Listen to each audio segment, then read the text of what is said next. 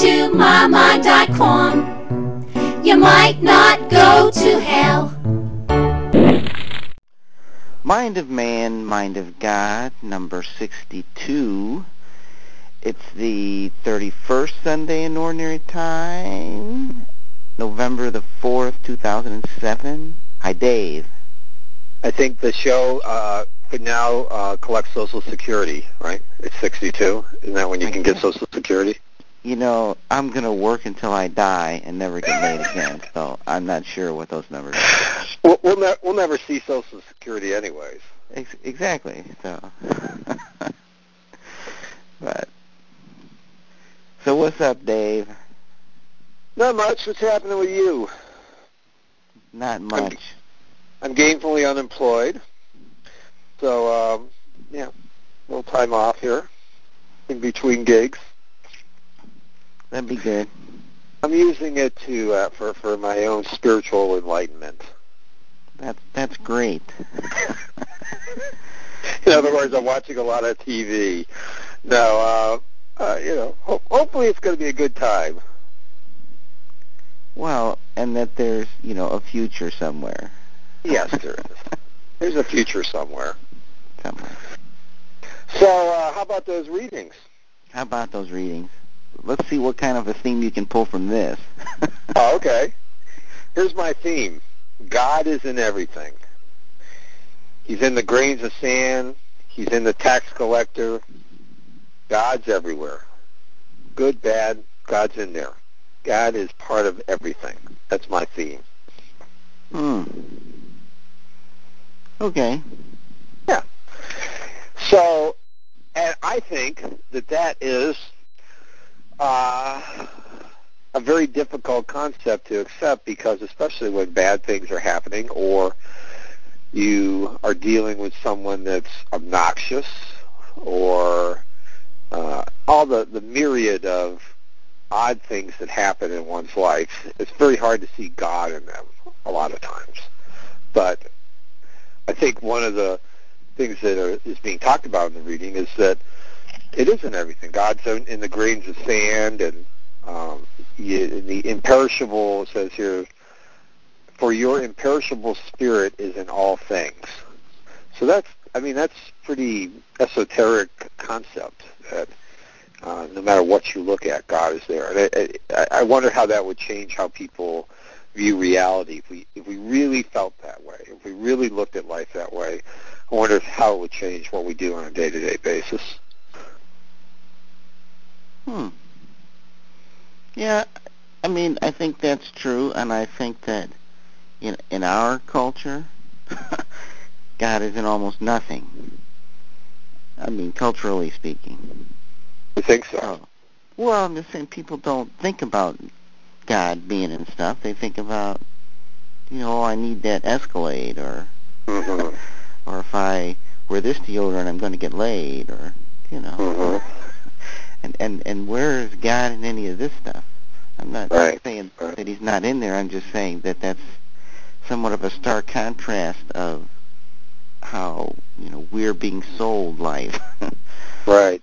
Right. so, Well, that that kind of takes the concept to another level. Not only is God in everything, but you have to actually be looking for God in everything.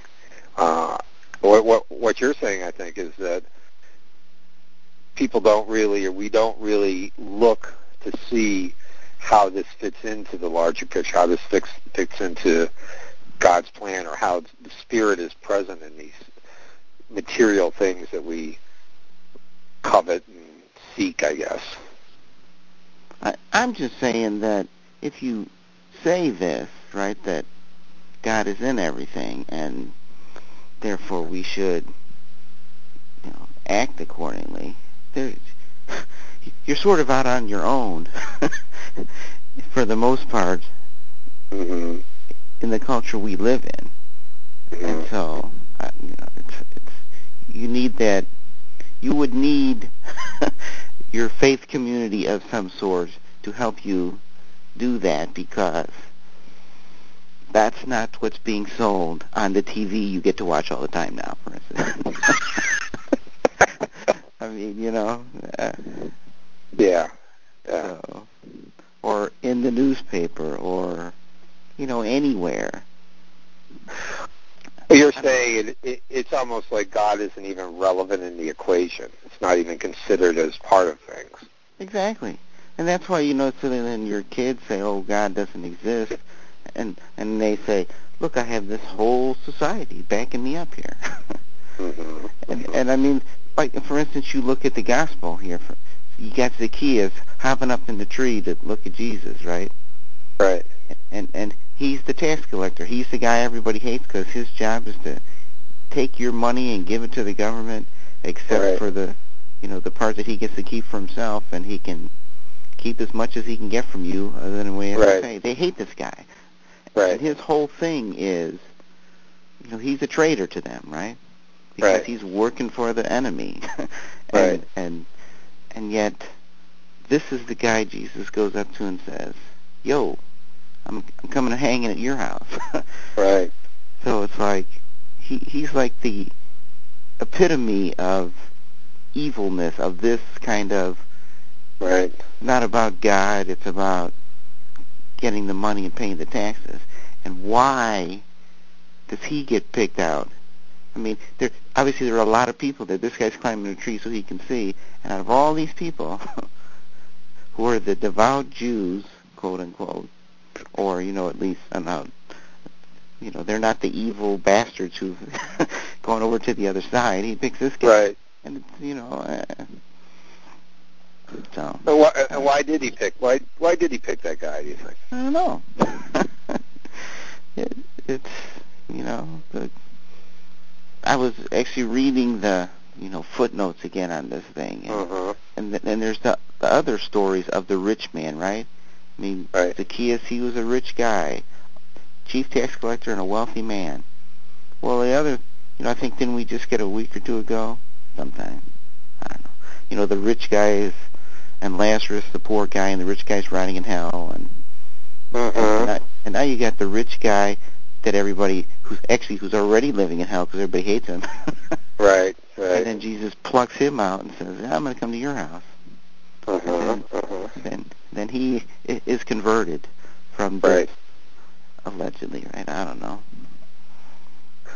Well, I think I think one lesson I kind of get from this is the idea that you can't necessarily be so caught up in surface and, and appearances that it's not all about what someone's role is or what they look like or even what they do. That the, the spirit is something that's more pri- uh, basic to that than that, and that's what we need to concentrate on. That's what we need to look for when you look for the spirit in things, you have to look beyond the surface. So are you saying that Zacchaeus wasn't what he looked like on the surface? Well, yeah, that's what I'm saying. No, I'm saying I, I'm saying he he he certainly did all those things, and maybe he he did evil things, let's say. But I'm I'm saying that what Jesus was concentrating on was his spirit, you know, and, and his faith, and obviously the thing that got him up into that tree was something beyond what he was just doing day to day to survive. I mean, there was some hunger hunger in his spirit, I suppose you'd call it. Well, I guess that's true. He wasn't apparently going from day to day to survive. He was apparently just had money up the ass, right? Sure. So, but but that, but like you're saying, but that wasn't. But like you're saying, he still had a hunger though because he was climbing a tree to see this guy. Right. and, and what was Right. that all about? Well, people have that hunger. People have that hunger nowadays too. I think in that even the ones that say uh, you can almost feel it. Even the ones that say, "Well, there is no God and this is everything."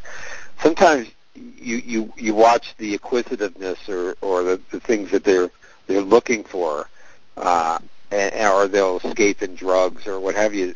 You can almost sort of discern sometimes uh, I think that's the thing of be, being able to discern in evil actions, let's say, or what you know, this, you know, called evil, what what is really sometimes like a searching for the good. I mean, even even what people do for that you know we'd consider classically evil in terms of just trying to have power or control or you know a lot of crime that people do is to they're they're trying to have some type of control over their own life and feel a sense of power, you know. And and uh, what is that?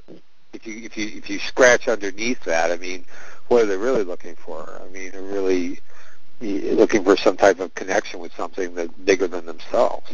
I think it's there, even if they're not, even if they're approaching it or seeking it in a kind of a perverted manner. Yeah, and somehow Zacchaeus' encounter with Jesus changed him, right? Mm-hmm. I mean, suddenly he said, "Well, I'm." He doesn't say, "I've given half my stuff to the poor. I shall give it to the poor." Right. So, right. I mean, whatever Jesus did, said, was to this guy, turned him around. Well, in one sense, just the very act of him accepting him or wanting to be with him, I think was was that's that's what we saw. I mean, we we don't know what he may have said, but the very act of of acceptance, I think, is part of that as well. Is yeah, you're you're doing these things, but I see this other thing within you, um, and I think that's I don't know. That's uh, that's real healing in in in in regular life, you know, where where people you know, are accepted for their their basic being as opposed to their their bad actions. Well, yeah, and but obviously something happened because I could Sure. see the little guy up in the tree, and Jesus says, "I'm going to come stay at your house," and he could be going, "Yeah, see, you bunch of jerks, y'all hate me, but Jesus likes me." He could have not had the change of heart at that Sure. point, but somewhere in this thing, he. I mean, you don't you don't see that right in the Right. story. You see, I'm coming to your house, and then he says, "Ooh, I'm converted." I bet something happened between those two things. I don't know. Well, probably, yeah, probably. One would think. yeah. You know, and then and then the important question becomes, and what does this have to do with foosball, Dave? yes, that is the the the most important question that we answer every week. it is indeed. It's more important than anything else we say. What does this have to do with foosball? well, I forgot what we were talking about. Oh no, go ahead. Well, I was just saying, you you did mention that right up front that you know God is in everything, so He's certainly That- in the foosball. That is true. That is true. well, I suppose if we if, if we were at a foosball table, we realized God was in our opponents. God was in the foosball table. God was in the foosball. Now, how would that change how we would look at the game? Would we look at it as simply a competition to prove that we're better, or would we we just embrace the entire thing to the utmost of our ability? I think that's how it would change. We would not be so much focused on the outcome. We, we would be totally in the moment with the game. And that's the ultimate key to playing the game correctly, I think. That's that's a good point. That's awesome, isn't it? that's great. I think the word for that was awesome. I think you pulled that right out of your ass. I was not just in my, I was up to my throat with that one. I went really deep on that one. You My hand was coming out of my mouth or and whatever. you know, you know, it's as though you've actually experienced the essence of this very thing we're talking about, Dave. I don't know. You know, And you're right. Despite that, and and despite that fact, No sex for you. there's there's still no sex for you. So how how can you explain that, Dave? I don't know. Uh, I, I can't explain it. It's inexplicable to me, frankly. Um, yeah, I, uh, I, you know, God's will is mysterious. What can I tell you? Uh, I, uh, well, God is in everything. God is in your beloved. God is in yourself. That I, I mean, this gets this could get into some really esoteric stuff about what happens when you're having sex or in your love, and, and who are you really loving? You know, are you loving this this individual? I mean, ultimately, you you want to be responsive and sensitive to this other person, but who are you really loving? Maybe it's just God in this other person. Well, and that would be better than just using this person to get some loving, so to speak. That's true. I mean- Your own gratification for sexual, emotional, psychological, what have you. Exactly. So if you're not seeing God, and you know, much as you described that foosball game a minute ago, Dave, appreciating each nuance of everything and going, you know, doing it to the best of your ability, then you're screwing it up. Then you're not really being present, are you? You're not really being with that person. It's true. You're more in your own head then. You could be just like Lars and the Real Girl, you know. Did you see that movie? I haven't seen it. Yeah, I supposed, it's supposed to be really good. I heard that, but